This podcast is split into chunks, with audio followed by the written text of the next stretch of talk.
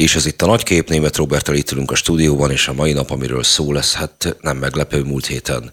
Gátot robbantottak, elindult elven az ukrán ellentámadás. Tehát, miről fogunk beszélni? Ukrajna és háború. Így van, így csapjunk is bele. No és akkor az első vendégünk itt is van, Petneházi Gyula, a Magyarok Kievi Egyesületének elnöke. Jó napot kívánok! Jó napot! Jó napot kívánok! Mondjon nekem két szót arról, hogy ön hogyan került Kievbe.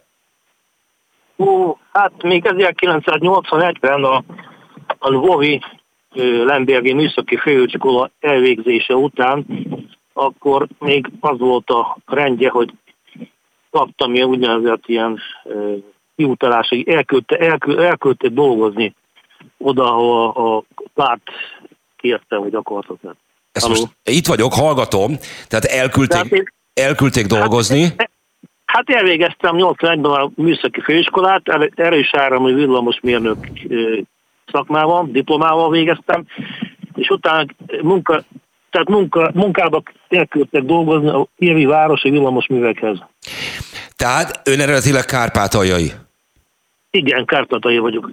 És mennyien vannak így Kievben, illetve más ukrán nagyvárosokban, de elsősorban most Kievben, akik Kárpátaljáról hát a fővárosba mentek. Az ön tudomása hát, szerint. A háború előtti adatok, adatokat tudok megnevezni, akkor a Kárpáton túl, tehát a diaszporában élő magyarok körülbelül 5000 könyvet tettek ki. Többségük legtöbben Kievben éltek, meg élnek. Akkor a becslések szerint olyan körülbelül 500 ember lehetett magyar származásról. Nálunk az Egyesületünkben, ami 1989. decemberében alakult meg, tehát több mint 300 jegyzett tagot tartunk számon, akik, hogy mondjam, a belépési nyilatkozatokat saját kezükkel írták alá. Tehát. Értem. És hányan voltak olyanok, akik, lehet, hogy nem is hányan, hanem a körülbelül a mértéke érdekel, akik mondjuk 89 decemberében Kievben éltek magyarként, és aztán az azt követő 30 évben vagy Magyarországra, vagy valahol máshova, eh, vagy vissza Kárpátaljára mentek el. Tehát, hogy mennyiben hát- állandó ez a, a kievi magyar kontingens? Fogyóban van a létszám, ugyanis a tagok többsége az még a 60-as, 70-es, 80-as években került ki ebben. Sokan, hogy mondják, nyugdíjasok, hogy már a, szoktam mondani, az öreg vadászmezőkre költöztek, elhunytak. És akkor még, még a régebben több volt a diák ki ebben, tehát ez avval volt kapcsolatban, hogy nagyon sokan itt tanultak, és utána sokan maradtak ki ebben. Most, hogy a, már egyre kevesebb kárpátai diák tanul ki ebben, tehát kevesebben is ragadnak itt. Van egy kis személyes kérdésem, hogy ön említette 81-ben végezte el a főiskolát, ön hogyan élte meg magyarként a Szovjetunió utolsó éveit, és aztán a független Ukrajna első két évtizedét? Abszolút normálisan, a Lvovi Műszaki Főiskolában rengeteg külföldi diák is tanult, és általában nem volt, nem volt, nem volt nemzetiségű, kisebbségi problémánk, nem voltak se, senkinek. Utána a függetlenségért is pozitívan éltük meg, hogy mondjam, milyen jó, jó színekben, rózsaszín színekben láttuk a jövőt, hát sajnos, hogy mondjam, nem mindenki, nem mindenki találta meg a, a, az elképzeléseit. Kik azok, akik nem találták meg? Tessék? Kik azok, akik nem találták meg, vagy miért nem találták meg az elképzelésüket? Hát azért, mert például uh, én is volt több vállalkozásom is, és amit hosszú távra uh, terveztem, de változtak a külső tény, tényezők. Tehát például, hogy volt egy építőipari vállalkozásom, amíg 17 éven keresztül jól működött, de már a 13-as, 14-es Majdán után eltűntek a megrendelők az ilyen családi házaknál. Már nem voltak, nem voltak fizetőképes kereslet a szolgáltatásainkra. Tehát. A Majdan, Majdan után tűnt el a fizetőképes kereslet? Igen, igen. Tehát már egyre kevesebb ember épített meg családi házat, vagy ha épített is, az már nagyon az, az ilyen olcsó kategóriában, ahol már nem lehetett garanciát adni a, az olcsó anyagokból. Értem. Tehát, a, a, a Tehát ön úgy látja, hogy Ukra... Ukrajnát visszavetette a 14-es forradalom, illetve, illetve az orosz megszállás, mármint kelet-ukrajnai, az akkori háború. Nagy, nagyon visszavetette. Húha, megint rosszul hallom. Igen, nagyon visszavetette persze. Na, most nagyon jól hallottam. Még egy dolgot mondjon meg nekem, ön annak idején, amikor Kárpátaljában iskolába járt, ön oroszul tanult, ugye? Nem, magyar, nyelv, magyar nyelvű középiskolát végeztem. Magy- oké, értem, de a, akkor hogy, hogy mondjam máshogy? Amikor nem magyarul beszélt, akkor oroszul beszélt, vagy ukránul? Vagy nem volt, nem érzett ön magyarként olyan nagy különbséget? Orosz nyelvet tanítottak akkor a 70-es években, Kárpátán, nem volt, nem, ukrán nyelvet nem tanítottak. Végül is abban az időben nem is volt rá igazán szükség, mert a, a, a szakmai irodalom, a tankönyvek, az minden gyakorlatilag 99%-a orosz nyelven volt elérhető, és mikor ide kerültem Kievbe és a városi művekhez, akkor az orosz nyelven ment a, az ügyintézés, tehát a hivatalos nyelv orosz volt. Ön Kievben jól elboldogult ezek szerint oroszul? Igen, igen. Mikor volt az, amikor bejött az ukrán, amikor, amikor elkezdték ö, erőltetni, mikor érezte úgy, hogy önnek ugye az orosz is egy idegen nyelv, ö, hogy, hogy ö, valami mást várnak el öntől, hogy ne oroszul beszéljen. Volt-e egyáltalán ilyen? Hát talán most az utóbbi évben van ilyen jelenség, mert Kievben a lakosság 95%-a eddig oroszul beszélt. Uh-huh. Most, hogy kötelezővé tett a minden intézményben és vendéglátóhelyben, üzletekben a, az ukrán nyelv használatát, tehát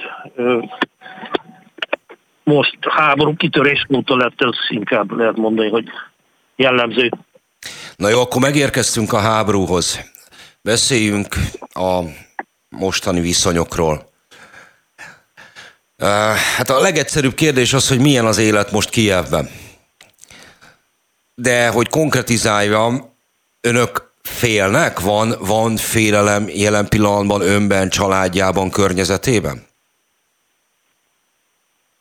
Jelen pillanatban mondjuk nincsen, de ez nagyon változó a helyzet, mert pillanatok alatt lehet légiriadó, rakéták csapódhatnak be, és igazából tehát ezt nem lehet, hogy mondjam, teljesen tehát nyugodtan elviselni. Tehát. És a mostani hírek azok mennyiben hatják át a mindennapjaikat. Gondolok arra, hogy nagyon-nagyon-nagyon régóta mondják, hogy el fog indulni az ukrán ellen támadás, és a múlt héten valami hasonló kezdetét is vette. E, mennyiben érezhető ez a maga fizikai mi voltában, tehát hogy éreznek-e mozgósítást, jönnek-e hírek közvetlenül ismerősöktől a kelet-ukrajnai frontokról, illetve hogy az ukrán média miként tálalja mindezt? Hát jellemző lett, hogy nagyon szürik az információt, és a háború kezdetén még lehetett a, a Telegram meg a Viber csoportokban látni közvetlen készült, készült felvételeket, meg híreket. Most ez gyakorlatilag tehát ez megszűnt. A, De miért szűnt de, meg? Cenzúrázza az állam? Cenzúrázó, igen, hogy például ha valaki valami rakétacsapást tett közé, akkor nehogy az ellenség lássa, és akkor tudja koordinálni a, a csapásait. Tehát I- az emberek, az emberek be is tartják, tehát igyekeznek nem is. Tehát, hogy ennek valami fajta ilyen biztonsági oka van, oka van vagy ezt a magyarázatot ezt, rakják ezt, mellé? Ezt a magyar, az utóbbi. Hú, megint rosszul hallom, előbb jobb, jobban hallottuk. Igen, ilyen magyarázati, ez a magyarázata. Na, most jobban halljuk. Értem. Ö, Mi a... Van, van egy ismerősöm, akinek az egyik fia már ö, tehát sebesült, sebesült, most reméli, hogy le fogják, hogy mondja, le fogják Szerelni. tehát szerelni. Uh-huh. A másik fia az pedig már egy hónapja nem kapott róla írt. Tehát. Ez mennyiben általános most Kievben? Tehát, hogy minden családban van olyan rokon, aki kim van a fronton, agódnak érte, nem tudják, hogy mi van vele. Ez, Nem vannak minden családban, de nagyon sok családban. Tehát az ismeretségi körömben van, sokan vannak, akik a rokonjai között, fronton vannak, ak- vagy a hadseregben szolgálnak, így a legjobb. Na most a háborúval kapcsolatban itt Magyarországon éles belpolitikai viták dúlnak. A bizonyos sajtóorgánumok, politikusok a kormányt orosz barátsággal vádolják, és különböző ukrán politikusok ezt vissza is szokták igazolni. Ön magyarként Kievben érez ebből bármit is? A az ismeretségi körömben itt nem, nem érzek, tehát. A- De ezt, hogy mondjam, ezt, ezt a magyar ellenességet már 15-től kezdték ezt már ezt a témát Pedzegetni. pedzegetni, és néha, tehát én úgy vagyok ha három hétig, jó napig nincsen magyar ellenes cikk a sajtóban, akkor már valami gyanús. Um, amikor ez elindult, azt mondja, hogy ez ilyen 15, eh, 2015 eh, körül lehetett először éle- érezni. Mik voltak az érvek, mik voltak a vádpontok, mik voltak a... Miről beszéltek, miről írtak? Akkor kezdtek ilyen ö, rövid filmeket venni fel Kárpátalján, magyar lakta településeken, és mutatták, hogy megkérdeztek idősebb néniket, bácsikat, gyerekeket, akik nem tudtak ukránul, és mutatták, hogy, hogy itt vannak ezek az, itt laknak ezek az emberek Ukrajnában, és nem beszélik az állami nyelvet. Tehát, és ezzel párhuzamot vontak a keleti részek, részekhez. Ahol viszont oroszok éltek, és ők meg azért nem beszélték az ukrán nyelvet, mert ők oroszok. Igen. Hát ez mondjuk Ezt egyébként... csinálták éveken keresztül, tehát ennek mindig vannak újabb változatai.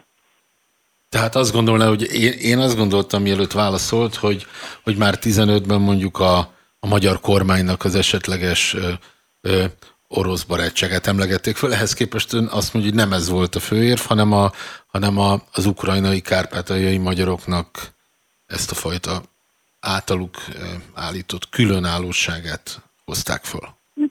Igen, talán azért is, mert a, az Ukrajnában a, voltak, nagy, nagy szemben voltak orosz nyelvű iskolák, tehát orosz nyelvű oktatás volt. És az oroszon kívül a második megszerzett, tehát eh, magas szint oktatás, csak Kárpátán volt a magyar nyelven. Tehát, a, Figyelünk, tehát a... tehát az oktatás, az, az idegen nyelv oktatása az ukránon kívül más leépítése, leépítése volt a fő cél. Tehát. De egyébként ők nem mondják azt, vagy nem mondták azt, hogy mégis a 40 milliós Ukrajnában egy most már alig százezres kis népcsoportot bármilyen szempontból ellenségként vagy veszélyként beállítani, az meglehetősen mulatságos dolog? Ezt lehetne hosszan vitázni, de találtam ezelőtt egy 15 olvastam valahol, most nem, keresem, nem tudom megtalálni netten, egy ilyen, egy ilyen ötletet volt, egy blog, blogban volt leírva, hogy az oroszok sokan vannak meg erősebbek, de a magyarok azok gyengébbek, most akkor mutassunk, van egy ilyen orosz közmondás, hogy ö, verd meg a, a kisebbéket, és akkor lehet, hogy nagyobbak is, nagyobbak is fognak félni tőled. Uh-huh. Hát én az orosz, orosz közmondásoknál, vagy pontosabban kifejezéseknél a Nupagagyinál valahogy elakadtam. Ö, De ugye én Magyarországon tanultam oroszul kevés sikerrel. Tehát, hogyha jól értjük, akkor a, a kárpátaljai magyar kisebbséggel mondjuk egy példát akartak statuálni, hogy az a kisebbség, vagy nemzeti kisebbség, aki nem áll be a sorba, az, az, az majd ezt kapja, vagy ezt majd így nem fogjuk szeretni. Ha jól értem. Igen, az vicces az egészben az, hogy itt a a kárpátai magyarok nem azért nem beszélnek ukránul, mert nem tudnának, hanem azért, mert nem, nem engedélyezik a pedagógusoknak, hogy úgy tanítsák az ukrán nyelvet a magyar gyerekeknek, mint idegen nyelvet. Már, metod, met, hogy mondjam, már ilyen ö, oktatási, metodikai problémák is vannak. Tehát. Uh-huh. Na most uh, Ukrajnában, magyaroktól egy kicsikét szakadjunk el. Milyen a, a közhangulat azt illetően, hogy miben reménykednek háború végét illetően? Van-e még változatlanul olyan harcias hangulat, mint tavaly februárban, hogy már pedig most a, a Donbass, Krímet, mindent visszafoglalunk, és amíg egy centi orosz kézen van, addig nem hátrálunk, avagy érezhető valami fásultság, elfáradás most már a háborúban? Nehéz, nehéz ebből nekem objektív véleményt mondanom, tehát találkoztam olyan emberekkel, akik kitartanak mai napig, hogy mindent vissza, és semmit se sajnálunk ezért feláldozni, de általában ezeknek az embereknek nincsenek közeli rokonai barátjaik a fronton. Akik pedig már, akik már pedig eltemették a barátjukat, férjüket, családtagokat, azok már talán nem annyira, vagy vannak, akik még inkább agressz, hogy mondjam, boszt akarnálni, van pedig, aki már nem tud. És ön úgy látja, hogy van változása az ukrán társadalomban háború, illetve béke kérdésében az elmúlt egy évben? Most az az igazság, hogy a, a hivatalos közvélemény kutatási eredmények általában azt hozzák, hogy támogatják a, az, az ukrán elnök kormánynak a célkitűzéseit 90%-ban. De amennyiben internetes ilyen névtelen szavazás történik, akkor általában a többség már belefáradt, azt mondja, hogy elég volt, békét szeretek. Korábban mondott egy ilyet, hogy hogy azt érzi a maga saját vállalkozásának a tapasztalatai alapján is, hogy 2014 után indult el egy ilyen lejtő mondjuk a gazdaságba. Ugye? Jól emlékszem, hogy ezt mondta. Igen, igen, igen. Hogy látja, hogyha egyszer valaha ennek a háborúnak vége lesz, bárhogyan is, persze nyilván nem mindegy, hogy hogyan, de koncentráljunk arra, hogyha egyszer vége lesz, akkor egyébként mekkora erőfeszítés kell majd ahhoz mennyi pénz, mennyi befektetett energia, hogy, hogy Ukrajna újra egy, hát mondjuk egy működő, ép ország legyen? Erre nem tudok igazán válaszolni, csak még azt tenném hozzá, hogy 14 után eltűnt a, ez a középosztály. Ezek a vállalkozók, ez a középosztály, aki a piacon jutott a bevételéhez.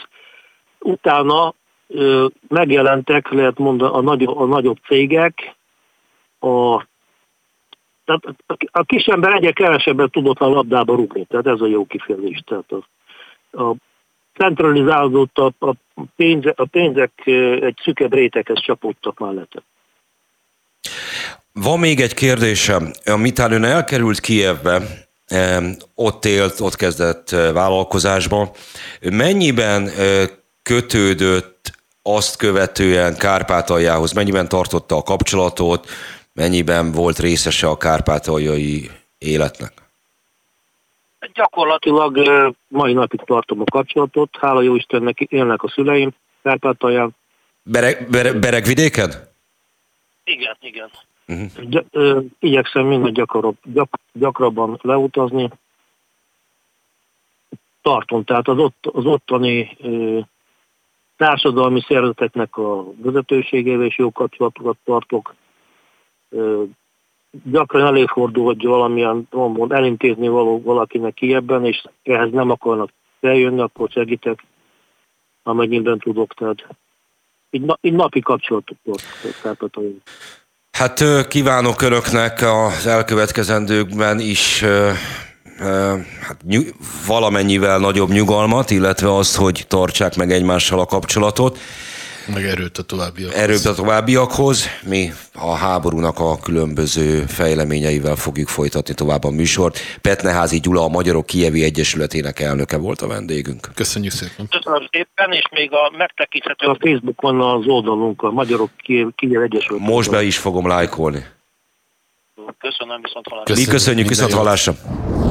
Demko Attila, biztonságpolitikai szakértő a vendégünk, jó napot kívánok! Jó napot kívánok! Mi a helyzet most frontot illetően? Felrobbantottak egy gátat biztosan, de lehet, hogy kettőt a Ukrajna területén. Ön azt írta, hogy ez nem igen állhatott másnak érdekében, mint az oroszoknak, leszűkítették a déli frontot, és valóban a beharangozott ukrán ellen támadás, amit hónapok óta mondtak, hogy jönni fog, mint hogyha egy nap alatt kifújt volna. Jól látom-e a helyzetet? Most ez az első reakcióm volt, jobban megnézve, én azt látom, hogy igazából senkinek nem állhatott érdekében, hiszen olyan hihetetlen gazdasági károkat ö, okoz ez mind a két félnek, ö, amelyet, ö, amelyet még nem látunk, de az első jelek azok, azok nagyon súlyosak Ukrajnára nézve is, és, és Oroszországra, vagy az oroszok által megszállt területekre nézve is. A katonai előny pedig, hát ugye akkor lett volna ez orosz érdek igazán, hogyha már van egy kész ukrán támadó csoportosítás, ami átkelni készül a Hersonon, vannak pontonhidak, ezt nem láttam, tehát ilyen értelemben elhalmarkodott volt ez a, ez a megjegyzésem, de egy biztos, hogy az oroszoknak volt lehetősége ezt, ezt a gátat aláaknázni, tehát én azt sem tartom teljesen kizártnak, hogy egyszerűen egy aláaknázott gát esetében valamilyen, valamilyen technikai, technikai hiba folytán felrobbant ez a, ez a nagy mennyiségű robbanóanyag. De mondom, az, az alig ha kétséges, hogy alapvetően az oroszoknak volt lehetőségük aláaknázni a gátat, tehát ez egy tény. Ha az ukránok csinálták, az egy, az egy zseniális művelet lehetett, hogy az oroszok korra előtt aknázzák alá a gátat, tehát ezt, ezt azért jóval valószínűlebbnek tartom. Nagyon nehéz bármi biztosat mondani, de volt már a világtörténelemben, a világtörténelemben olyan, hogy nem volt szándékolva adott pillanatban valami, egy robbantás, robbanás, és mégis megtörtént. Tehát a budapesti Margicidat hoztam fel példaként már egy második posztomban, amit bizony, amit bizony véletlenül robbant fel 44-ben, és maguk a német utások is az életükkel fizettek érte. Tehát vannak ilyen példák erre a történelemben, kiderül talán majd, hogy ki volt, bár nagyon sok minden az ukrán háborúval kapcsolatban valószínűleg örökre a homályban marad. Örökre a homályban marad? Mert mondjuk a második világháborúnak a különböző eh, rejtélyes, rejtélyeit, eh, azt ugye évtizedek óta tárják fel, hol eh, szakmai folyóiratokban és különböző tudományos értekezésekben, hol ismeretterjesztő művekben. Olybá tűnik, mintha titoktalanítanák azt az időszakot. Nem jöhet el egy ilyen az orosz-ukrán háború esetében is? Eljöhet egy ilyen, természetesen eljöhet egy ilyen. Egy biztos, százszázalékos bizonyítékot még nem láttunk. Azt tudjuk, hogy kinek lehetett rá nagyobb lehetősége, ezek az oroszok. Kinek az érdeke az már nagyon, nagyon képlékeny, mert ugyan rövid távon ez tényleg el lehetetleníti az ukrán támadást, ugye a, a Nyeper alsó folyásán, de hosszabb távon akár segíthet is az ukránoknak, mert a kahovkai víztározónak a nagy vízfelületetéből nem tudni még, hogy mi marad, tehát hogyha teljesen leeresztődik, akár ott is könnyebb átkelni, bár ebbe se vagyok biztos. Az az igazság, hogy itt olyan kérdésekről beszélgetünk, amiket, amiket nagyon nehéz innen megmondani, hogy mennyi, mennyire széles marad mondjuk a nyeper, a kahovkai víztározóban, mert ha két-három kilométernyi megmarad a vízből, akkor az ukránok nem tudnak ott átkelni 3-400 métert, 3-400 méteres pontóhidakkal, amik nekik vannak. De ha leszűkül, akkor egy jóval hosszabb terep áll rendelkezésre az ukránoknak a támadásra. Van olyan információ is, hogy Krivojri környékén már épül egy nagy ukrán csoport, amely bármely irányba támadhat, tehát akár, hogyha felszárad a kahovkai víztározó azon keresztül, vagy, vagy a Nyeper alsó folyásán keresztül, de ezek mind, mind hallomásos információk, tehát másfél-két hónap múlva, hogyha onnan jött egy sikeres ukrán támadás, akkor lesz egy, egy, egy átvitt bizonyíték, vagy legalábbis arra, hogy az ukránoknak volt jobb, ha nem, akkor, eh, akkor, akkor, akkor marad az orosz teória. De alapvetően ezek teóriák. Minden teória addig, amíg nem vagyunk ott, nem tudjuk, hogy milyen a talajminősége a, a tómedrében, tehát nagyon-nagyon sok mindent nem tudunk, elméleteket gyártunk. Én is beleestem ebbe a csapdába, hogy egyből akkor azt mondtam, hogy bizonyára lehetett egy ukrán támadás, amit az oroszok így hárítottak el, de nem látjuk ennek jelét. Tehát nem volt egy ukrán átkelési kísérlet a víztározótól délre. Hogy el egyébként az ukrán ellentámadás vagy offenzió, ami pár napja azt olvashatjuk, hogy elindult. Az biztos, hogy elindult. Tehát eh, ezt, ezt százszázalékosan tudjuk, és nem csak azért, mert Zelenszky elnök is kimondta, hanem látjuk a nyugati felszerelést. Tehát azokat a dandárokat is látjuk a harcban, melyek eh, eddig tartalékban voltak, tehát eddig nem láttunk sehol még a legveszélyeztetett pontok, pontokon se, tehát Bakmut környékén, Leopard harckocsikat, Bradley, eh, Bradley harcjárműveket, nagyon sok minden jelent meg most a fronton, ami a nyugati segélyként az elmúlt hónapokban, fél évben érkezett be. Tehát ez annak a jele, hogy a főerő kifejtés az megkezdődött. Az, hogy hogy áll. E, ugye ukrán részről halljuk, halljuk azt, hogy áttörés, orosz részről halljuk azt, hogy mindent, vagy majdnem mindent visszavertek, csak néhány jelentéktelen falut veszítettek el. Az igazság, persze közhelyes ezt mondani, de középen van. Itt tényleg középen van. Nem történt olyan ukrán áttörés, amely megrengette volna az orosz frontvonalat viszont egyes pontokon tényleg előre nyomultak, és sikerült az oroszokat, oroszok, orosz frontot, hiába voltak beásva az oroszok, visszanyomni kilométereket, de itt újabb, meg újabb és újabb védelmi vonalak vannak, tehát ukrán részről az lenne az igazi győzelem, ha egy-egy nagyobb orosz csoportosítás sikerülne bekeríteni, és a bekerített csapatokat felszámolni. Ez az, ami a háborúban nem nagyon sikerült még egyik félnek se, kivéve Mariupolnál az oroszoknak, ahol egy nagyobb ukrán csoportosítást felszámoltak. Tehát ezt még nem látni. Az oroszoknak volt egy pillanat, amikor egy faluban talán század nagyságrendű erő a bekerítés közelébe jutott, de ki tudták vonni ezt az erőt. Tehát nehéz megmondani, hogy, hogy ez mennyire halad a tervek szerint, mennyire halad az ukrán offenzíva a tervek szerint. Én azt látom, hogy a nyugati általános várakozásoknál rosszabbul halad, de nem is volt várható az, hogy az ukránok akár nyugati fegyverzettel is egy mélyen beásott orosz erőt egy-két hét alatt el tudnak söpörni. Tehát, tehát a túlzott várakozások, amit egyébként már Kijevből is, meg nyugati tábornokok, legalábbis katonai körökből próbáltak hűteni, azok nem tesznek jót egyébként az ukrán ügynek sem, hiszen, hiszen csodát várnak azt, hogy néhány hét alatt elérnek az azovi tengerig, erre biztosan nem fog sor kerülni. Én arra felé hajlok, hogy lehetnek ukrán győzelmek, meg vannak is, de rendkívül nehéz ez a feladat, tehát nem látom azt, hogy az eddigiek alapján, hogy az ukránok a maximális célt, tehát az orosz erők kettévágását, a tengerpart elérését el tudják érni. Különösen azért nem, mert egy dolog a nyugati technika, ami jobb az orosznál. Tehát egy-egy harckocsi jobb nyilván azoknál a harckocsiknál, amit az oroszok túloldalt ellenébe tudnak rakni, de ez nem így működik. Tehát, tehát azt kell nézni, hogy egységként hogy tudnak működni, jobb-e a taktikájuk az oroszoknál az ukránoknak, jobban tudják-e rejteni a támadásaikat, és nagyon úgy tűnik, hogy nem.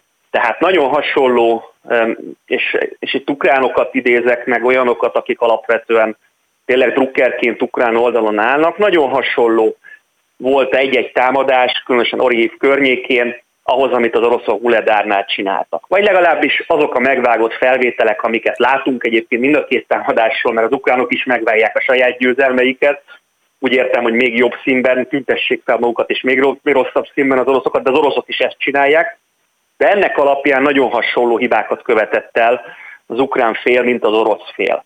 Melyek ezek? Szerintem, aki hallgat most minket, nem biztos, hogy ezt így készségszinten tudja, de még talán mi sem.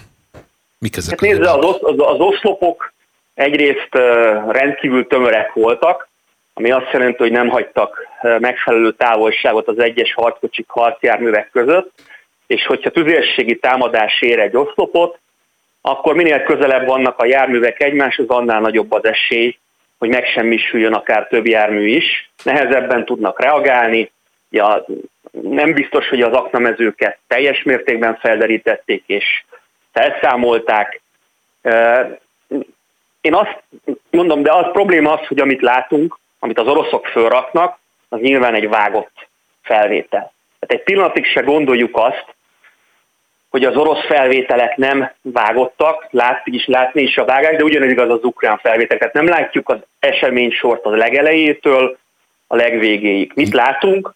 Az eredményt látjuk, de még az se biztos, mert nem látjuk, hogy egyes mondjuk ha kiégett egy harckocsi, tehát ha egy füstölgő, kiégett romot, roncsot látunk, akkor biztos, hogy az megsemmisül. De egyébként, ha csak elhagyták, akkor az még menthető. Tehát ilyen értelemben, amikor az oroszok arról beszélnek, hogy 8-10 vagy 15, sőt már hallottam, hogy 88 harckocsit semmisítettek meg, akkor, akkor ezt nem lehet másnak mondani, mint propaganda, hiszen, hiszen nincsenek ott a, a képek, az utána való képek a teljesen megsemmisített harckocsiról. Tehát van több ilyen, amikor egy ukrán harckocsit láthatóan elhagytak, de nincs utána kép az ilyeneket, az oroszoknak vagy el kéne vontatnia, hogyha övék a terep, és akkor már lenne Leopard 2-es orosz kézben, amit nem láttunk, vagy, vagy pedig meg kéne semmisíteni, és több ilyen esetben, amire hivatkoznak az oroszok, mint Leopard 2-es kilövése, nem látom azt, hogy az a harckocsi megsemmisült volna, nem látni a felvételeken, más esetben igen.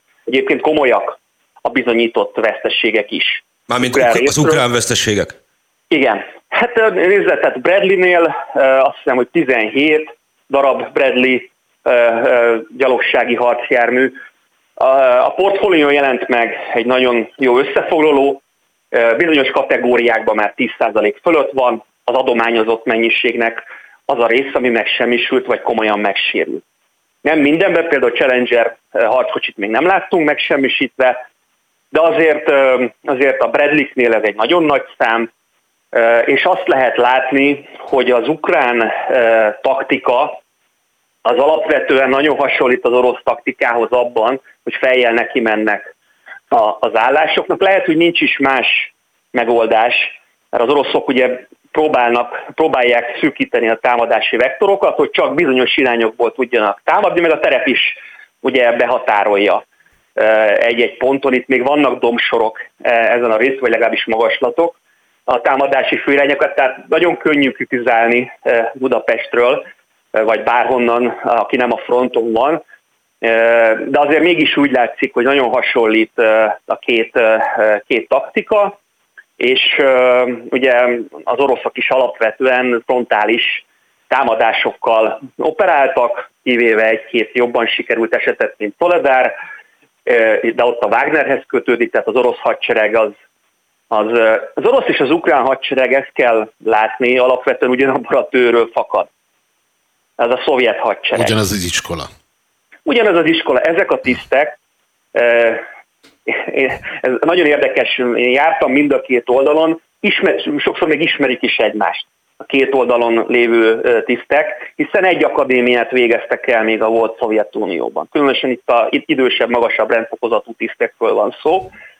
Tehát hasonló mentalitás, hasonló hozzáállás. Itt inkább a fiataloknál van, az ukránoknál már az, hogy hogy nyugati képzésűek, nyugaton szocializálódtak, ugye nyugati akadémiákat jártak végig. Ja, vagy csak simán és egyszerűen nyugati médiát fogyasztanak. Hát nyilván, nyilván ez is megvan, hogy, egy, hogy, az, hogy a fiatalabb ukrán generáció már másként gondolkodik, mint a 40 felettiek. Úgy 40 körül van egy határ. Egyébként Ukrajna ebből a szempontból ezért sokkal bonyolultabb hely annál, mint amit Magyarországról gondolunk, hogy itt egy egyértelműen nyugatos társadalomról van szó, még a nem orosz oldalon állók között is nagyon sokan vannak, akinek a szocializáció alapvetően a Szovjetunióhoz kötődik. De ez egy másik történet, tehát ez nem a katonai része, bár erre is hat. ajánlom mindenkinek szíves figyelmébe, hogy magamat reklámozom, egyébként nem magamat, hogy körülbelül egy évvel ezelőtt Bot Miklóssal folytattam egy hosszú beszélgetést Ukrajnáról, ugye ő zenész, és ukrán népzenét kutatott, és hogy ez a, a sajátos szovjet nosztalgia, a, ami a művelődést illeti, az, az miként él a mai Ukrajnában. Viszont akár fiatal, akár idős, akár szovjet szocializációjú, akár nyugati, élnek egy helyzetben az ukránok. Az előző beszélgető partnerünk a Magyarok Kievi Egyesületének elnöke volt, aki utalt arra, hogy miközben a hivatalos felmérések folyamatosan 90% fölötti támogatottságot mutatnak ki az ukrán kormánynak, illetve az ukrán kormány háborúban viselt álláspontjának, Mindeközben a hétköznapi benyomások, az interneten való szavazások egészen más képet mutatnak, hogy a fáradtság jelei látszódnak az ukrán társadalomban. Ön szerint meddig lehet egy ilyen álló háborús, mert hát tulajdonképpen, hogyha távolról nézzük, akkor ez az, helyzetet fenntartani? Nézd, arra abszolút reálisnak tartom ezt a helyzetértékelést, én is ezt látom saját forrásaimból, hogy van egy fáradtság, még a leginkább hazafias ukránok is néha már úgy érzik, hogy nem bírja tovább a társadalom, hiszen rengeteg a halott, rengeteg a temetés, rengeteg a sebesült, és ez, ez azért mélyen érinti az embereket. Kievben nem lehet aludni hetek óta, mert sőt több nagyvárosban is sem lehet rendesen aludni, mert szólnak éjjelente a szirénák. Tehát van egy fáradtság, és ez teljesen természetes. Illetve vannak belső feszültségek is az ukrán társadalmon belül, amiket főleg a nyugati média nem nagyon mond el, de ettől még megvannak. Például az, hogy a fronton harcolóknak egy jelentős része az orosz anyanyelv. Harcol Ukrajnáért, az életét adja Ukrajnáért, de közben azt tapasztalja, hogy az orosz nyelvvel szembeni fellépés nagyon erőteljes. Érti ugye a dilemmát? Erről, erről, persze, erről beszéltünk előbb, hogy például valaki kárpátai magyarként, második nyelvként oroszul tanult, 81 óta van Kijevben, 95% idáig oroszul beszélt, és most elkezdik az ukránt erőltetni, ami önmagában nem baj, csak meg is bélyegzik azokat, akik nem beszélnek ukránul. Mert mondjuk Pontosan. kárpátai magyarok. Pontosan, tehát ez a megbélyegzés és ezek a feszültségek a társadalomban bizony kiütköznek. Tehát, és nyugosan mondja egy frontkaton, hogy kérem, én uh, nyelvprói születésű vagyok, egész életemben oroszul beszéltem, akár meg is halok ezért az országért, de az orosz nyelvemet azért hagyják már békén. Ugyanez van ugye az egyházak közötti, tehát az orosz, a Moszkvához kötődő moszkvai patriarhátus elleni egy, egyház elleni fellépéssel, ami nyilván megint egy, egy törést kelt a társadalomban. Tehát az a kép, ami, ami nagyon sokszor nyugaton van, itt van egy teljesen egységes ukrán társadalom, abban szerintem a társadalom többsége tényleg egyetért, hogy ez az invázió, ez az orosz agresszió, ez elfogadhatatlan, ezt nem indokolta, nem indokolta semmi, még azok is ugye, akik alapvetően orosz kultúrájúak, és nagyon negatívan értékelték, ami a Majdan után történt, ezt a brutalitást látva, bizony sokan az ukrán oldalra álltak át. Ezért mondom mindig, hogy az az elképzelés, hogy itt az oroszok akár még délen is többségi támogatást élveznének mondjuk Herszonba vagy Zaporizsében, ez, ez, ez nem így van, mert ha valakinek a városát lövik porrá, még ha orosz párti is volt, meggondolja magát. Nem fogja ezt sokan, szeretni. Hát ki, ki szeretné az olyan felszabadítást, aminek a pusztítása vége. De amit az ukrán nacionalisták csinálnak, az viszont visszaidegeníti ezeket, a, ezeket az embereket, akik kezdtek egyre inkább lojálisak lenni Ukrajnához az orosz uh, agresszió miatt, de azt látják, hogy a nyelvük még mindig nincs rendben. Tehát ez, egy, ez is egy nagyon mély belső feszültséget kelt az ukrán társadalomon belül. Vagy egyszerűen a gazdasági helyzet. Tehát uh, ugye most Odesszából van hír, hogy ugye tiltott a strandolás, de mégis az emberek kimennek a strandokra, kiülnek a kávéházakba, miközben ez tiltott lenne, hiszen háborús helyzet van. Er, ez is kelt egy feszültséget, tehát hogy azért élni akarnak az emberek, van a frontvonal, a frontvonaltól több száz kilométerre vannak olyan helyek, amelyek teljesen békések, és ott elszakad a való, az ottani valóság, a frontvonal valóságát. Tehát Ukrajna rendkívül nehéz helyzetben van, az ukrán társadalom rendkívül nehéz helyzetben van, és bizonyos válaszok egyes ukrán körökből, főként itt a nacionalistákra gondolok, azok nem túl jók, ugyanis Ukrajnát az erősítené, ha befogadóbb lenne. És az gyengítette 2014 után is, hogy nem volt megfelelően befogadó az orosz nyelvvel, hanem minden orosz agresszióra az Ukrajnában élő orosz anyanyelvűek meg oroszok elleni fellépéssel reagált. Ami nyilván valamilyen szinten érthető, de hogyha a nagy képet nézzük, akkor valójában ez Ukrajna egy gyengítés. Ez ma is ez gyengíti, tehát lehet látni ezeket a vitákat, a nyelvvitákat, a kulturális vitákat, és egy háború közepén ez nem biztos, sőt biztos, hogy nem jó. Azt mondta két vagy három válaszával korábban, hogy ugye az a villámgyors áttörés nem történt meg egyelőre, és uh, ugye hát itt bizonyos nyugati lapokban az, az új normandiai partra szállás kifejezést is lehetett olvasni. Az a kérdésem, hogy egyébként arra van háttér, erő, kraft részint az ukrán hadseregbe, főként, meg a társadalomban, hogy egy ilyen hosszú darálás útján valamilyen áttörést elérjenek, illetve van erre egyáltalán esély? Nézze, es- esély teljesen kizárni nem lehet. Nem tudjuk, hogy az oroszok milyen mentális állapotban vannak az orosz védők. Mert most az oroszok védekeznek, de nagyon úgy tűnik, hogy az a morális megrendülés, ami egyszer-kétszer látható volt orosz csapatokon, mondjuk Bakmuttól északra és délre volt egy, egy komoly orosz visszaszorulás pont azelőtt, mielőtt bevették volna a várost, és ez, ennek nagyon komoly következményei voltak egyébként az egész orosz műveletre, hiszen nem sikerült bekeríteni az ukrán csapatokat, nem, mindenki vissza tud, vagy a nagy része vissza tudott vonulni. Tehát, hogyha ez nincs, egyébként én azt látom, akkor Ukrajnának bizony a nagyszámok törvényével kell szembenéznie, és a nagyszámok törvénye az, hogy ugyan beívhattak egy millió katonát, és még mindig hívhatnak be újabb és újabb embereket, férfiakat, újabb korosztályokat, a mentesítéseket csökkenthetik, de Oroszországnak akkor is sokkal, de sokkal nagyobb az a, az a népessége, amiből újabb és újabb generációkat mozgósíthat. Tehát Oroszország 300 ezer embert mozgósított, meg a profi hadserege van ott. Ha oroszok vesztésre állnának, én nem látom az akadályát annak, hogy újabb 300 ezer embert behívjanak. Nyilván a kiképzéssel gondjaik lesznek, lehet, hogy nem lesz elegendő fegyver, de az akkor is 300 ezer ember. És újabb 300 ezer ember. Tehát nem sikerült az orosz uh, hadigazdaságot sem úgy megfojtani nyugatról, hogy ne tudjon termelni. És erre panaszkodnak az ukránok, hogy bizony jönnek az orosz rakéták, van tüzérségi lőszerük, tehát, tehát az a nyugati elképzelés, hogy Oroszországot sikerül a szankciókkal megfojtani, még a magas haditechnika területén sem vált be teljesen, bár nyilván csökkentek az orosz kapacitások. Tehát ha két ország kapacitásait nézzük pusztán emberben, a 30 millió körüli Ukrajna áll szembe a 150 milliót közelítő Oroszországgal. Most és már 30, még a háború előtt, vagy 2010-es évek elején még inkább 40 volt, most hogy egyébként nem tudjuk felbecsülni azt, hogy Ukrajnában milyen demográfiai változások történtek.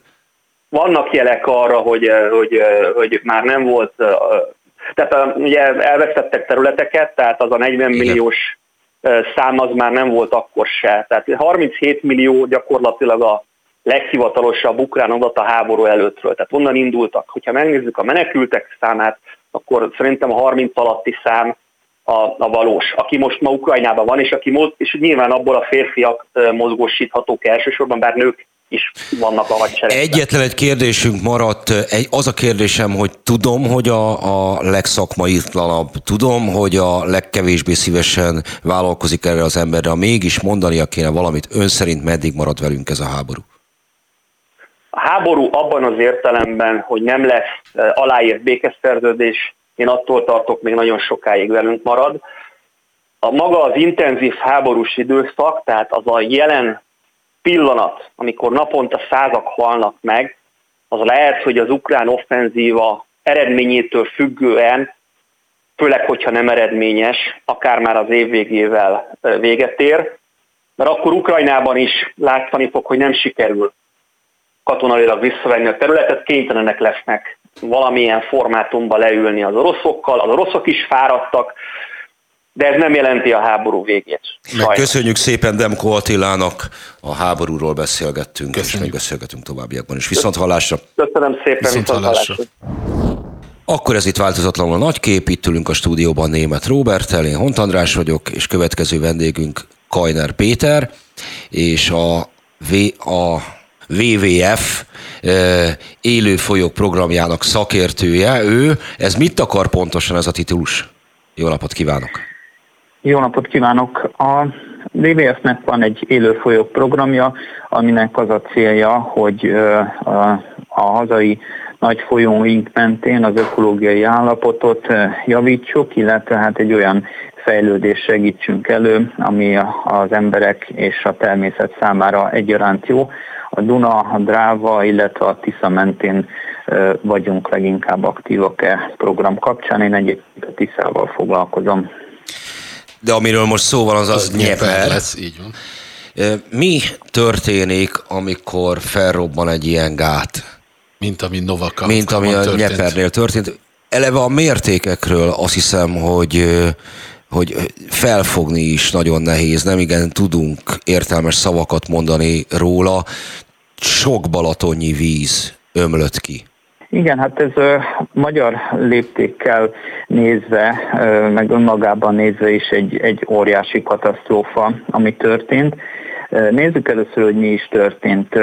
Egy héttel ezelőtt magyar idő szerint hajnali kettőkor nagy valószínűséggel felrobbantották Novakovkánál, a Dnieper folyón épült vízi erőműnek a, a gátját, aminek következtében azonnal egy óriási áradás keletkezett. Hogy el tudjuk képzelni ennek a, a gátnak a méretét, azt el kell mondani, hogy ez 30 méter magas, ami körülbelül egy 10 emeletes ház magasságának megfelelő, és amikor a robbanás bekövetkezett, akkor 10, 17 méteres vízoszlop volt benne, tehát hogyha a gátat a 30 méter magas 10 emeletes házzal hasonlítjuk össze, akkor körülbelül azt jelenti, hogy így a hatodik emelet magasságáig állt volna a víz, és ez, ez az áradás, ez a hirtelen bejött következett áradás egy ökológiai, illetve humanitárius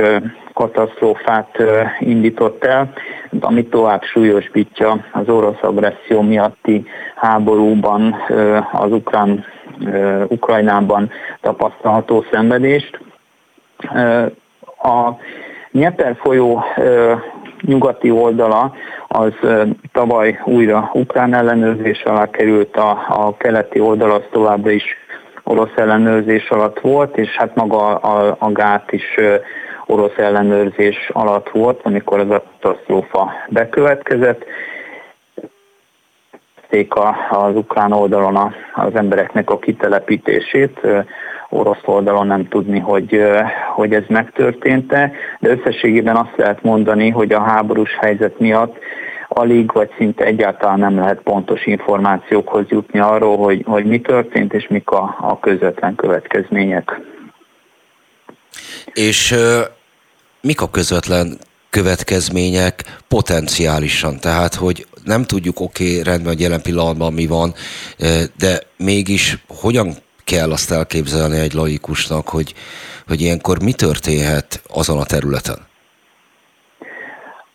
A gát mögött körülbelül egy ilyen 10 balatonnyi víz volt feldúzasztva, ugye 17 méter magasra, tehát rekordmagas volt a vízszintje ennek a, ennek a tározónak, és hát ez az óriási víztömeg, ez, ez meglódult, most így egy hét elteltével lassan kezd kiegyenlítődni a gát előtti és gát mögötti területeknek a, a vízszintje de hát ez, a, ez az elképzelhetetlen mennyiségű víz, ez aztán mindent, ami az útjába kerül.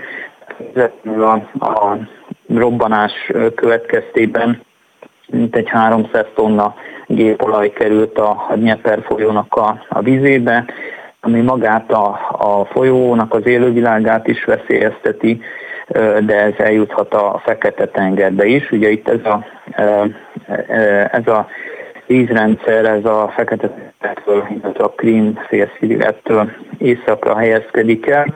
Maga a gát egyébként 1956-ban lett átadva a szovjet időkben, és óriási a, a vízellátását biztosítja. Tehát azon túlmenően, hogy, hogy itt rengeteg szennyezőanyag kerülhet a vízbe, tehát a, a gépolaj mellett ugye itt műtrágya raktárak, szennyvíztelepek kerülhetnek elöntésre, vagy akár vegyi üzemek.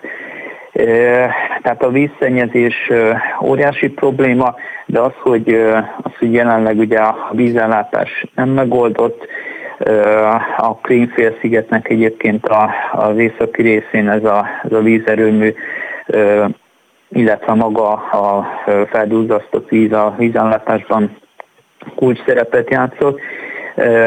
Tehát a vízszennyezés mellett az előálló vízhiány,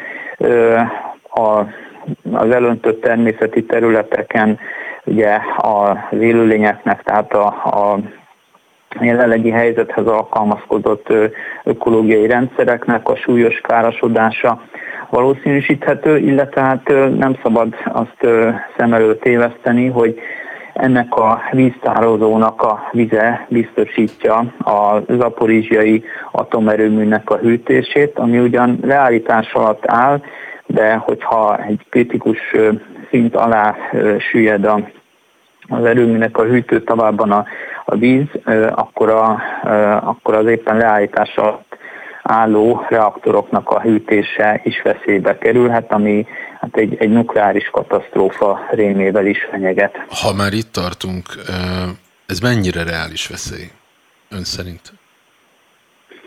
Ezt innen biztosan nem lehet megállapítani. A Nemzetközi Atomenergia Ügynökség éppen a napokban sürgette egy helyszíni vizsgálatnak az elindítását, hogy meg lehessen állapítani, hogy pontosan mi is történik ott.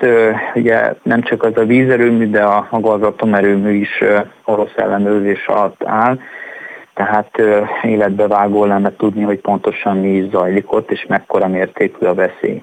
Tehát ugye itt még az előbb a, a víznek az áradásáról beszéltem, tehát ugye azt is látni kell, hogy ez egy háborús zóna. Tehát most ez az áradás, ez mondjuk az orosz harcállásokat is elsodorta, illetve alakmásított területeket is elöntött, tehát így jelentős mennyiségű hadianyag vagy éppen aknák is úszhatnak a vízben.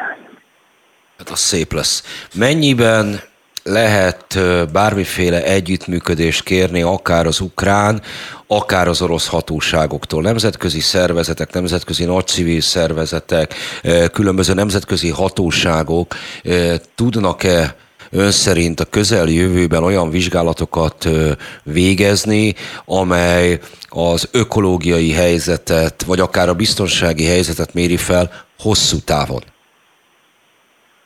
Erre mindenképpen szükség lenne. A WWF közép-európai szervezete is egy nemzetközi vizsgálatot sürget, illetve hát azt, hogy ugye végső soron a felelősöknek is felelnie kellene azért, ami ami történt, de minden esetre meg kellene tudnunk, hogy pontosan most mi a helyzet, illetve, illetve hogy, hogy hosszabb távon mi, mi várható.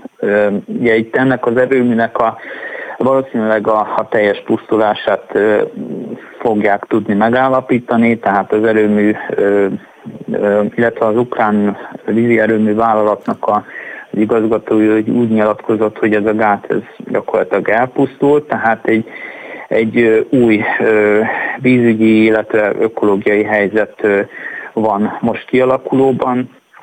Azt valószínűsítik, hogy a, hogy a károknak az elhárítása akár évtizedekig is eltarthat. Ugye ez, ennek a jelentős mennyiségű víznek a, a az elöntése az az alsó nyeperi nemzeti parkot is érintette, úgyhogy egyelőre még nem lehet tudni, hogy, hogy ott milyen hatások érték az ökoszisztémát. Ugye egy, eddig egy hét telt el, és hát még, még, még mindig ömlik a víz a tározóból. Térjünk vissza 1956-hoz, akkor adják át a vízerőművet. Az a kor hangulatának, elképzeléseinek megfelelő módon történik, az az elképzelés, hogy az ember uralja a természetet, gátakat emelünk, különböző erőműveket, és így tovább. A WWF-nek van egy programja, amelyen ön is dolgozik, és ez felmérte a világ folyóit, és ez szerint mindösszesen 21 olyan van, amelyik szabályozatlanul folyik a forrástól a torkolatig. A kérdésem az az, hogy mi a fontosabb? Mennyiben reális az az elképzelés, amit előbb említettem az 50-es évekből, hogy mi minden természeti erőforrást uralni fogunk tudni, a saját gazdasági céljaink érdekével fel tudjuk használni, avagy a természet itt-ott fellázad, vagy bekövetkezik valami olyan esemény, például egy háború, amire nem gondoltak azok, akik ilyenkor kiépítettek egy erőművet, és a kár, amit okoz adott esetben nagyobb lehet, mint az a haszon, amit mondjuk évtizedek alapján egy erőmű, vagy évtizedek alatt egy erőmű, egy tározó megtermelt. Igen, 1956-ban adták át azt az erőművet, négy évig építették, és maga Nova Kahovka, ami mellett ez az erőmű elhelyezkedik is, azért épült, hogy az erőművet építő munkásoknak legyen hol laknia, tehát ugye itt egy ilyen szovjet léptékű beruházásról volt szó. Igen, ennek az egyik fő célja az volt, hogy óriási területeknek biztosítják, biztosítsák az öntözési lehetőséget. Körülbelül 1600 kilométernyi öntöző csatornát építettek ki, és egy nagyjából Heves megyével megegyező nagyságú területet tett öntözhetővé.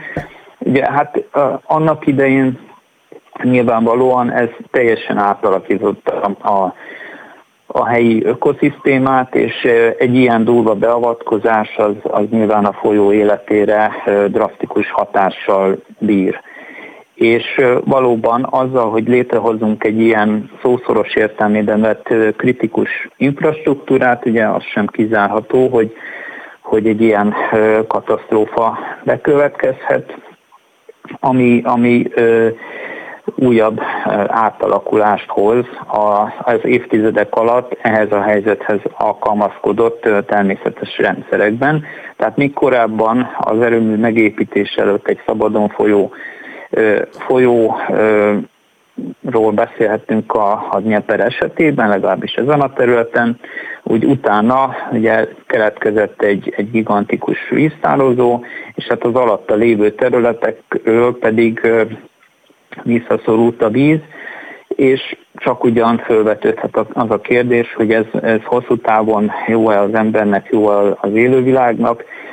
Úgy látjuk, hogy a szabadon folyók azok, azok jobbak mind az embernek, mind, a, mind az élővilágnak, de most nem, tehát ebben a pillanatban most itt nem az a kérdés, hogy hogy hosszú távon mi várható, hanem az, hogy hogyan mentsük a, az élőlényeket, illetve az embereket ebből a helyzetből, és hogyan lehet majd, hát hogyha oda jutunk, és ö, ö, újra kialakul egy békés állapot, hogyan lehetne zöldebb módon helyreállítani ezt a térséget és ennek az ökoszisztémáját. Van-e egyáltalán példánk arra, hogy mekkora az a kár, amit ez a háború okozott. Magyarán szóval volt-e hasonló az elmúlt évtizedekben, mert hogy háborúk voltak, aknák voltak, élő világot pusztítottak a legkülönbözőbb kontinensek, legkülönbözőbb hadseregei, de hát itt a fegyverek egy jelentős része olyan, amelyik a talajban is szennyezést okoz, olyan dolgokat vetnek be egymás mellett, aminek, egymás ellen, amelynek a, a hosszú távú hatásait, hát ma még csak találgatjuk.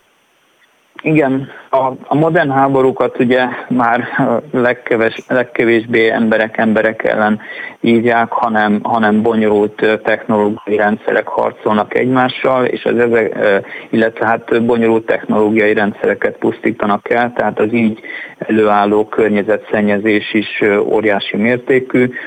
Hát ennek a pontos léptékéről szerintem egyelőre számadatok még nem állnak rendelkezésre, megint csak hangsúlyozni kell, hogy, hogy információkhoz jutni egy ilyen helyzetben háborús zónákból nagyon nehéz, vagy, vagy szinte egyáltalán lehet, nem lehetséges, illetve ugye ott van még a, a háborús propaganda is, ami hát nyilván mind a két oldal maga szempontjai szerint hajlítja a valóságot, de hát azt lehet mondani, hogy, hogy a pusztítás az egészen elképesztő mértékű.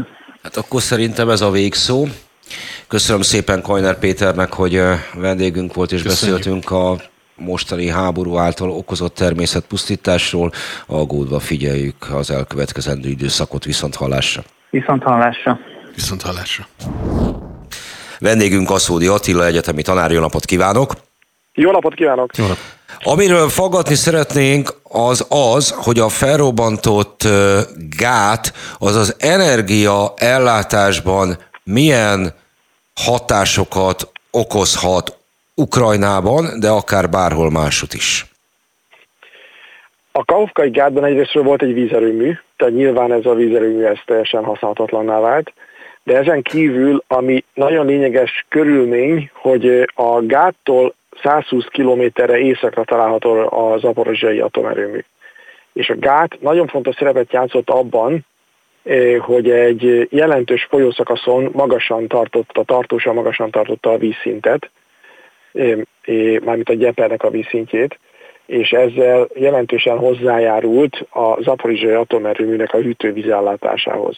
A gát felrobbantását követően ebben a hatalmas nagy víztározóban leesett a vízszint, nagyjából ilyen 7-8 méterrel lentebb ment a, a vízszint, és ennek következtében az afrizsiai atomerőműnek a folyószelvényében a, a vízpart az messze került a vízkivételi műtől. Tehát ebben a pillanatban úgy értjük a hírek alapján, hogy, hogy a, az erőmű közvetlenül a Nyepperben lévő vízhez nem nem fér hozzá. Ez ebben a pillanatban nukleáris biztonsági szempontból azért nem okoz veszélyhelyzetet, mert az erőnek több más hűtővíz forrása is van. Van például egy nagyméretű hűtővízmedence közvetlen az erőmű mellett, ahol nagy mennyiségű hűtővizet tárolnak, és az erőmű most már sok hónapja nem működik, úgyhogy a hűtővíz igénye viszonylag szerény, de a blokkoknak, az aprizsai blokkoknak a visszaindulását nagymértékben korlátozza az, hogy a kahovkai gát lerobbantása után olyan alacsony vízszint van a nyepperben eh, az erőműnek a folyószelvényében, eh, hogy közvetlenül a vízhez nem tudnak hozzáférni. Én azt gondolom, hogy ez hosszú időre, akár évekre is hátráltathatja az aporizsai blokkoknak a, a visszaindítását. Ugye ebben a pillanatban nem lehetne őket visszaindítani, mert ott zajlanak a harcok, de hogyha véget érne a háború, és lenne egy stabil helyzet, akkor is ez nagyon komoly korlátozásokat okoz. Azt mondja, hogy nincsen közvetlen veszély jelen pillanatban, de van-e olyan helyzet, mikor jön el, és mi a teendő akkor, hogyha a záporozsiai atomerőművet le kell állítani. El, előfordulhat-e, és hogyha ezt ö, kimondják az üzemeltetők, akkor mi a teendő az ezt követő szakaszban? Ugye jelenleg ez a hat blokk nem működik, szeptember óta nem működnek, éppen a háború, a harcok miatt állították le ezeket a blokkokat. Öt blokk úgynevezett hideg lehűtött állapotban van, tehát teljesen szobahőmérsékletig le van gyakorlatilag hűtve, egy blokk meleg eh, leállított állapotban eh, volt, de ez sem termelt már villamos energiát. Eh, ezek tehát most ilyen értelemben még jobban már nem leállíthatóak. Hogy mi okozhatna problémát? Hát például ennek a hűtővíz medencének a fala, ha megsérülne mondjuk egy tűzérségi támadás következtében, akkor elveszítenék azt a víztartalékukat, ami most nagy megbízhatósággal sok hónapra elegendő hűtővizet biztosít, az szükségessé tenné, hogy bizonyos ilyen veszélyhelyzeti intézkedéseket hozzanak, mobilszivattyúkat telepítsenek, ivóvízkutakból vételezzenek vizet. Ez okozhatna komolyabb problémát, illetve hát nyilván a harcok intenzívebbé válása és esetleges tüzérségi találatok a létesítmény területén ezek nagyon komoly fejtörést okoznának. Ha már mondja a tüzérségi tüzet vagy találatokat, ugye a háború eleje óta gyakorlatilag téma a zaporizsiai erőmű, sokszor szóba került, hogy harcok dúlnak a környékén, és így tovább. A kérdésem az, hogy ön hogy látja, a hadviselő felek valóban tisztában vannak az ezzel az erőművel összefüggő veszélyekkel, és úgy is cselekszenek? Egyrésztről szerintem tisztában vannak az erőművel járó veszélyekkel. Ugye a létesítményben orosz jó, bocsánat, az buta kérdés volt valójában, hogy tisztában vannak. Valószínűleg tisztában vannak vele, inkább az a kérdés, hogy ez szerint is cselekszenek, valóban felelősen járnak el. Erre a második kérdésre az a válaszom, hogy, hogy szerintem nem járnak el felelősen. Önmagában már az, hogy, hogy nagy mennyiségű hadi eszköz, tüzérségi eszközöket, lőszert vittek be az erőműbe, ez a mi mi normál gondolkodásunk szerint teljességgel elfogadhatatlan. Az, hogy az üzemeltetőket olyan nyomás alá helyezték, mint amit tettek, teljességgel elfogadhatatlan. Tehát ennek a háborúnak sajnos van egy saját, meglehetősen perverz logikája. Nagyon furcsa dolgok történnek, úgyhogy sajnos nem tudom azt mondani, hogy, hogy felelősségteljesen viselkednek ott a, a felek, és szerintem kölcsönösen zsarolják is egymást az erőműnek a helyzetével. De az erőmű egy nagyon furcsa túsz helyzetbe került, az üzemeltetők is szerintem túszok ebben a, ebben a konfliktusban. Egy olyan helyzet alakult ki, aminek nem szabadott volna kialakulnia. Nem akármiért ideges a Nemzetközi Atomenergia Ügynökség, nem akármiért telepített oda folyamatos ott tartózkodásra felügyelőket, és nem akármiért próbál közvetíteni a háborúban álló felek között. Mi a legrosszabb végkimenetel? Tudom, nem szabad az ördögöt a falra festeni, de mégis. Én nagyon fontos lépésnek gondolom azt, hogy szeptemberben leállították ezeket a blokkokat. Az, hogy most már kilenc hónapja állnak ezek a blokkok, az azt jelenti, hogy nagyon alacsonyra csökkent a, az úgynevezett remanens hőteljesítmény, nagyon alacsonyra csökkent a reaktoroknak a hőtermelése, ami sokkal nagyobb mozgásteret ad különböző üzemzavari helyzetekben, és ugyanígy a radioaktív anyag tartalma jelentősen lecsökkent a, a blokkoknak, úgyhogy ez ilyen értelemben egy, egy pozitív dolog. A legrosszabb, ami történhet, hogy, hogy jelentős károsodás szenved a létesítmény, akár a, a villamosenergia ellátórendszere, akár a hűtőrendszere, akár a blokki épületek, és ez mondjuk olyan helyzetet eredményez, aminek következtében a normál hűtésnek a fenntartása bonyolultá válik. Tüzérségi szempontból nagyon szisztematikus, nagyon, hogy mondjam, nagyon szakértő támadást kellene ahhoz végrehajtani, hogy a létesítményből azonnal nagy mennyiségű radioaktivitás kerüljön ki a környezetbe. Én azt remélem, hogy ennyire felelőtlenek még a katonák sem tudnak lenni, bár világos, hogy ők más szabályok szerint dolgoznak, de nagyon remélem, hogy, hogy nem folyamodnának ehhez az eszközhöz. A létesítménynek a, a villamosenergia és hűtési, villamosenergia ellátó és hűtési rendszere, ha egy komoly károsodást szenvedne, az meglehetősen komplikáltá tenni a helyzetet. Köszönjük szépen Aszódi Attilának, hogy vendégünk volt. Folytatjuk tovább az adásunkat. Viszont hallásra. Viszont hallásra. Viszont hallásra.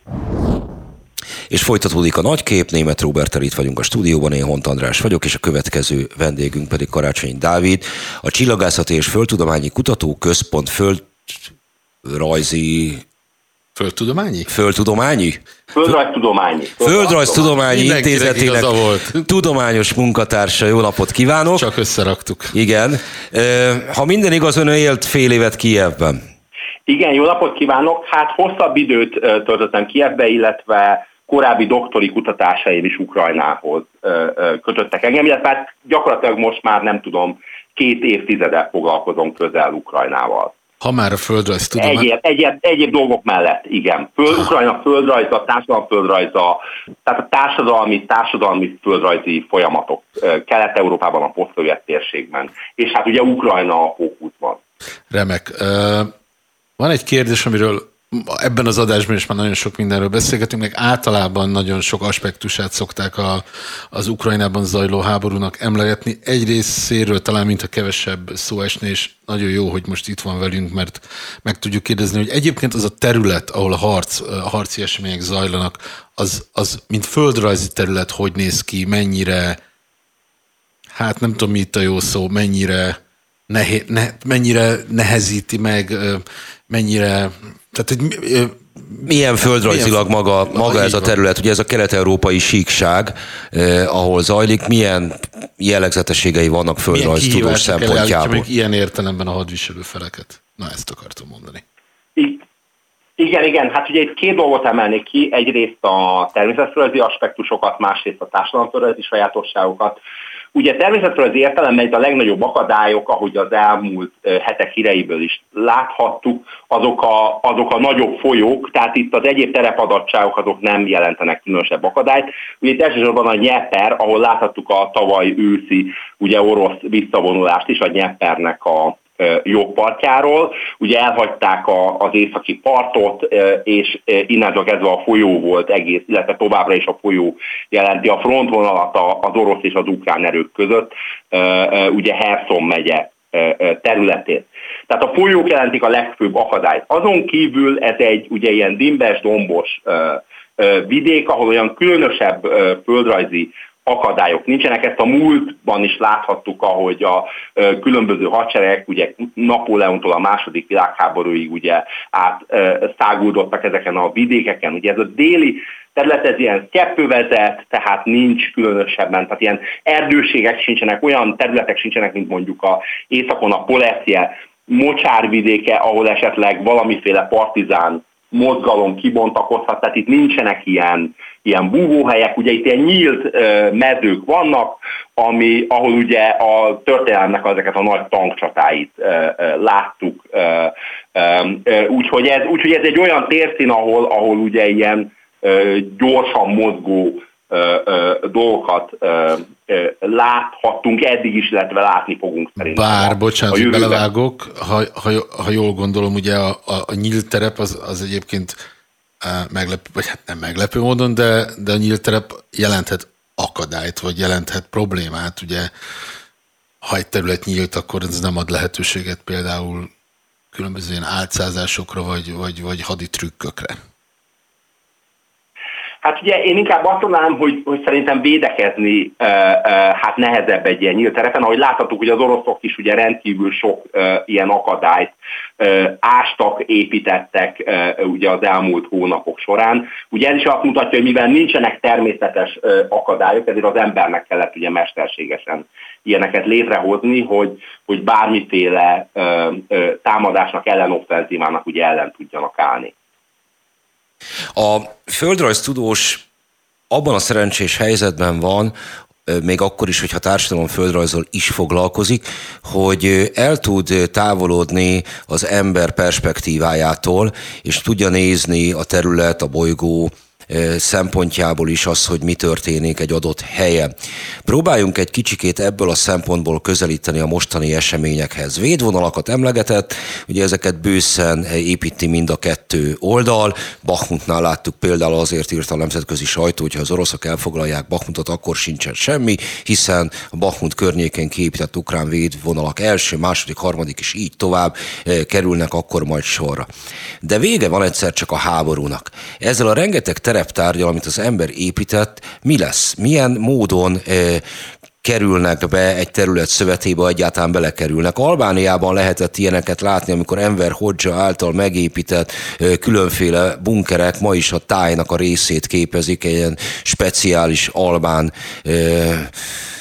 tereptárgyként. Szóval, hogy ha, ha a háború ha, a véget ér, ha a hadviselő felek levonulnak és ott hagynak nekünk mindent, ezzel mi történik? Megfordítanám egy kicsit a felvetett témát, és itt rátérnék akkor a társadalomföldi viszonyokra. Ugye mivel említettem, hogy nincsenek különösebb terepi akadályok, ezért a fő terepi akadályok, hogy a Bakmutot is említette, ezek a városok. Ugye ez a dél-ukrán keppe, ez egy Ukrajnának a legiparosodottabb része, a Donetsz medence, ugye ipar városaira kell itt gondolni. Viszont a vidék az rendkívül ritkán lakott, tehát itt, itt ilyen nagyvárosok vannak az üres térben, nagyvárosok között ugye nyílt cseppe, ott nehéz bárhogyan is védekezni, ezért a városok kvázi ilyen erőtként működnek, amiket ugye itt be kell venni, ugye ezt láthattuk Bakmut ostrománál, vagy a tavalyi év során ezt láthattuk ugye Szeverodonyesk, meg Liszicsansk esetében, vagy akár Mariupol esetében is, hogy ugye ilyen hosszú városostromok történtek. Ami, amit én megfordítanám ezt a kérdést, nem az, hogy mi, mi lesz itt ezekkel a tereptárgyakkal, hanem, hanem mi lesz ezekkel a városokkal, mert, mert gyakorlatilag itt az ember számára élhetetlenné válik ez a vidék, és hát amit ugye az orosz offenzíva az már elért, ami látható, hogy ugye ez volt az a térség Ukrajnában, ahol a legjelentősebb számarányban és, és létszámban éltek ugye orosz ajkúak, vagy, vagy etnikai oroszok. Ugye ez az Ukrajnán belüli etnikai orosz tömb ezzel a háborúval gyakorlatilag megsemmisült. Tönkrement ugyanúgy a múlté, ahogy mondjuk a második világháború után a szudéta németek, vagy a kelet-poroszország, mint ugye német terület megtűnt. Most ugyanúgy itt a Azovi tengertől északra, vagy ez az északi partvidék, illetve a Donetsz-medence orossága, az orosz invázió eredményeként ugye ugye menekül, menekülni kényszerült, vagy ugye Ukrajnán belül vált belső menekülti, egy jelentős részük ugye Európa felé ment tovább, egy kisebb részük pedig Oroszország felé, de, de azoknak egy jó része már korábban, ugye ez a háború nem most kezdődött 2014 óta tart, ugye azok már korábban elmentek ugye Oroszország irányába. Tehát itt én úgy fordítanám meg ezt a dolgot, hogy itt nem a fő kérdés az nem az, hogy mi lesz ezekkel a lővészákokkal, amiket kiástak, mert azt nyilván nagyon hamar be lehet temetni, az aknákat ugye föl lehet szedni. Más árkokat, az, viszont, városok, más árkokat viszont nehezebb lesz betemetni. Más árkokat nehezebb lesz, arról nem is beszélve, hogy a városok, amik megsemmisültek, az ottani ipari kapacitás, ami, ami megsemmisült, tönkrement, hogy ezzel mi fog történni, mi lesz a helyében, ez egy, ez egy nagyon nagy kérdés szerintem. És mi lesz a helyében azon túl, hogy nagyon nagy kérdés? Hát bármi lehetséges, ugye meglátjuk, hogy mit hoz a mostani ukrán ellenoffenzíva. Ha ezek a területek visszaintegrálódnak Ukrajnába, akkor, akkor itt óriási költségeket jelent az újjáépítés, a rekonstrukció, hogy mi lesz a gazdasági jövője ennek a térségnek. Ugye ez az egész, ez az orosz lakta övezet, ez, a, ez, a, ez az ipari iparvárosok, amik ugye Kelet-Ukrajnában találhatók, ezek egyébként egy rendkívül előregedő társadalmú városok voltak, tehát a városi népesség Ukrajnán belül itt volt a, itt volt a legöregebb, az ipar az meglehetősen válságos, ugye szénbányászat, kohászat, tehát olyan nehéz ipar, ami ugye kevésbé versenyképes. Nagyon nagy kérdés, hogy, hogy ugye egy ilyen szétrombolt, felperzselt területen mit, mit lehet kezdeni hosszabb távon. Én úgy gondolom, hogy ez egy ilyen ez egy ilyen, hát nagy esély van arra, hogy ez egy ilyen, ez egy ilyen senki földjévé fog válni, vagy egyfajta ilyen, Vigyázzon ezért, ezért a nyiprói polgármester gyakorlatilag leláncizta a magyar miniszterelnököt, mármint a senki földjén kifejezés miatt.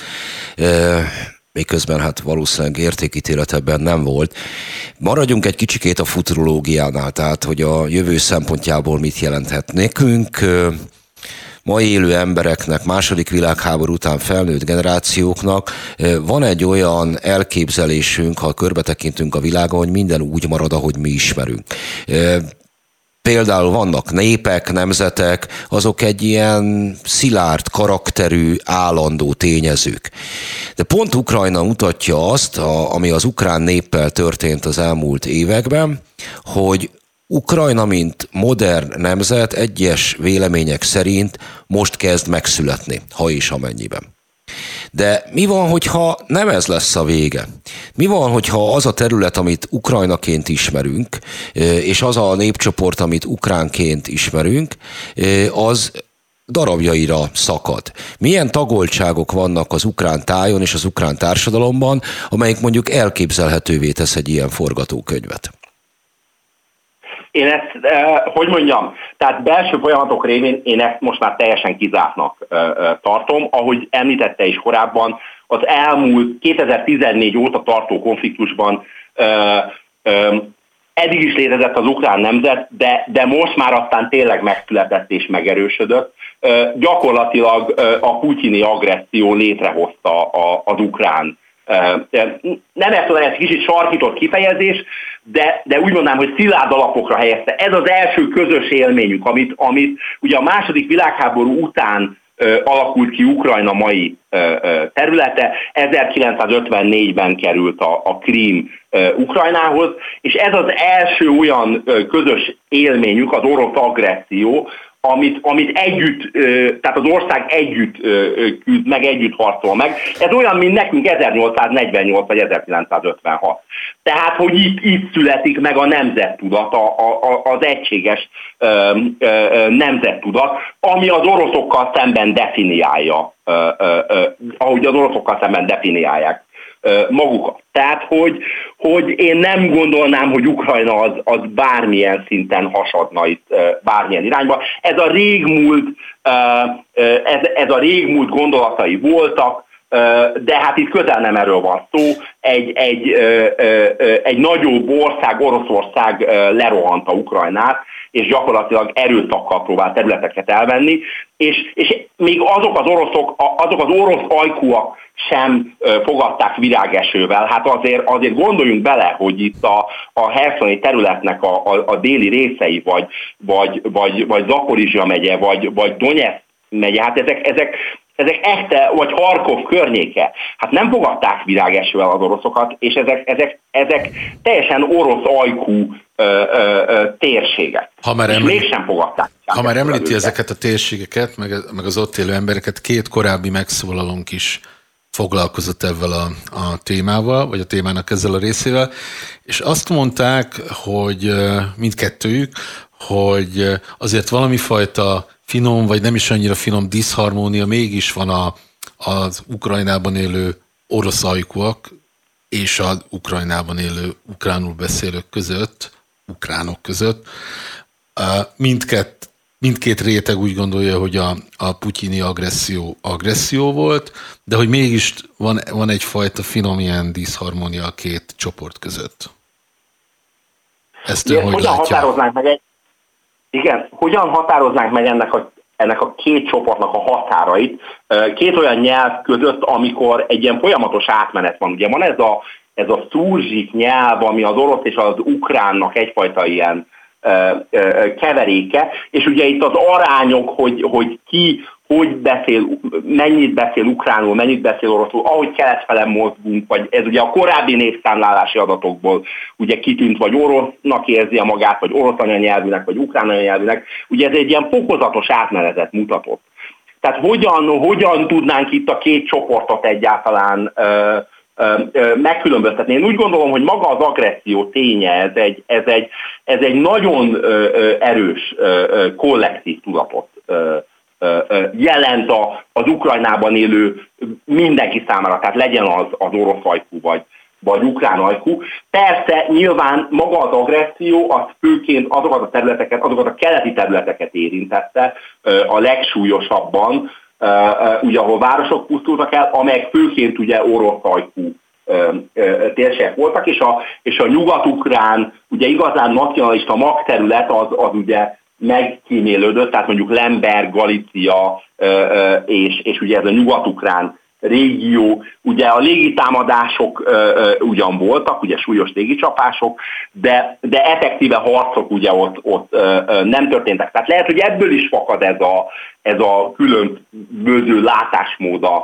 az adott konfliktus kapcsán, én úgy gondolom. Itt mi lehet a... De, de én nem húznék éles határt most már semmiképpen azt, hogy, hogy, hogy oro, ukrajnai oroszajkok, meg ukrajnai ukránul beszélők, ezek ilyen átjárható kategóriák. Igen, igen, igen, éppen ezért én kötekednék egy kicsikét, már csak a vita kedvéért is. Ugyanis ha mi említette a 1848-at, tehát az ugye megelőzte jó pár évtized ilyen nemzeti felvilágosodási folyamat. Ébredés. Tessék? Nemzeti ébredés. Mondjuk. Hát nem, ez a, mondjuk a Kármánnak az a nemzet csinosítási programja, meg ugye a teljes magyar felvilágosodás. De a mi elképzeléseink ezzel kapcsolatban nagyon határozottak, megvannak az élményeink, irodalmiak, történelmiek egyaránt. Ehhez képest ez az a vidék, amiről beszélünk, egészen a Balti tengertől a Fekete tengerig egy ahogy említett, egy nagyon érdekesen egymásba folyó vidék, ahol a mi elképzeléseinkkel szemben egy csomó más elképzelésével. Például ott vannak a lengyelek, akiknek a lengyel kisebbség léte az teljesen más viszonyt jelent, mint a magyaroknak, a határon túli magyaroké. A lengyeleknek mindig az volt a fontos, hogy legyen egy szláv ütköző állam köztük és az rosszok között. Nem, bocsánat, nem mindig, hanem az elmúlt évszázadokkal során vált ez fontossá. Lengyelország különböző megpróbáltatásait ismerve, vagy abból a tapasztalatokat levonva. És én azt látom most, hogy ebben a nagy keveredésben most komoly változások történnek. Van ez a fajta nemzeti eszmélés, ami nem csak az ukránokat érintette, hanem mondjuk a belaruszokat. Lukasenka elnök még mielőtt kitörtek volna ellene a különböző felkelések, forradalmak, tüntetések, egyebek, éppen függetlenedésben volt Oroszországtól, amit úgy tudott megoldani végül, mármint nem a függetlenedést, hanem a saját helyzetét, hogy ettől elállt, és gyakorlatilag Oroszország fennhatósága alá vonta Belarus. E, kérdés az, hogy ennek a Belarus népre lesz-e hatása, vagy milyen. Ennek milyen kölcsönhatásba lép az ukránokkal, e, és így tovább. Ukrajna ráadásul egy sok nemzetiségű állam, még akkor is, hogyha az ukránok dominálják, de hát ott van minden a krími tatároktól egészen a gagaúzokig. E, szóval én látok egy ilyen forrongást a térségben, és ráadásul ugye vontak nagyon-nagyon szomorú előzmény események itt, ha már népcsoportokról, meg nemzetekről beszélünk. Például erről a vidékről úgy, ahogy van eltűnt egy nép, a jiddis korábban, és az is egy háborúnak köszönhető, illetve az azt követő népírtásoknak. Tehát én, én a kekeckedésnél tartva én feltenném a kezemet, és azt mondanám, hogy én nem vagyok annyira biztos abban, hogy tudom, hogy mi fog következni etnográfiailag az elkövetkező időszakban? Hát ezt én sájtottam, hogy tudnám, ezt én sájtottam, hogy tudnám, de az biztos, az biztos, hogy, hogy ez az egész kollektív élmény, maga az orosz agressziónak az élménye, ez egy óriási lökést ad az ukrán nemzettudat, az összetartás, az összetartozás élménye számára, és az ukrán nemzeti ébredése 20-30 éve kezdődött, tehát annak azért gyök, komoly gyökerei vannak, ugye itt a 19. században, vagy még korábban, ugye Taras Shevchenkótól kezdve, ugye aztán a ukrán kozákságnak a hagyományai, tehát hogy ennek, ennek azért komoly múltja van, és azért a, és azért a Belarus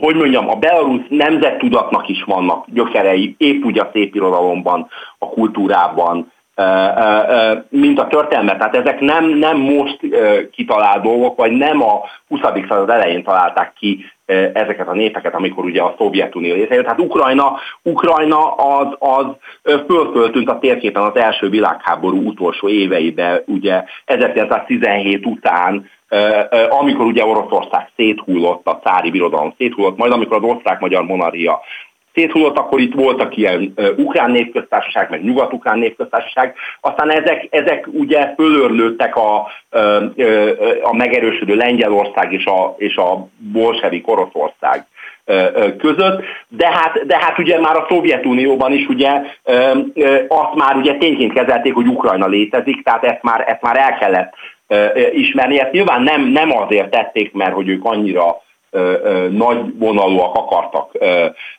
lenni, hanem, hanem ugye a történelmi előzményekből, ugye pont ez a, az, hogy Ukrajna valamilyen szinten ugye, ugye független volt, ezt, ezt már ugye, ezt valahogy ugye papírra kellett vetni, és az tény bizony, hogy, hogy igen, az első szilárd határai határok ugye Ukrajna és Oroszország között a, ugye ott a Szovjetunió keretein belül formálódtak ki. De ezek, ezek már ugye, ugye ez, már, ez már több mint ugye száz éve határ, amit, amit ugye most az oroszok elkezdtek megkérdőjelezni. Mi történhet azokon a területeken, amelyeket Oroszország elfoglalt nem most, hanem 14-ben? Ott milyen társadalom fejlődés képzelhető el?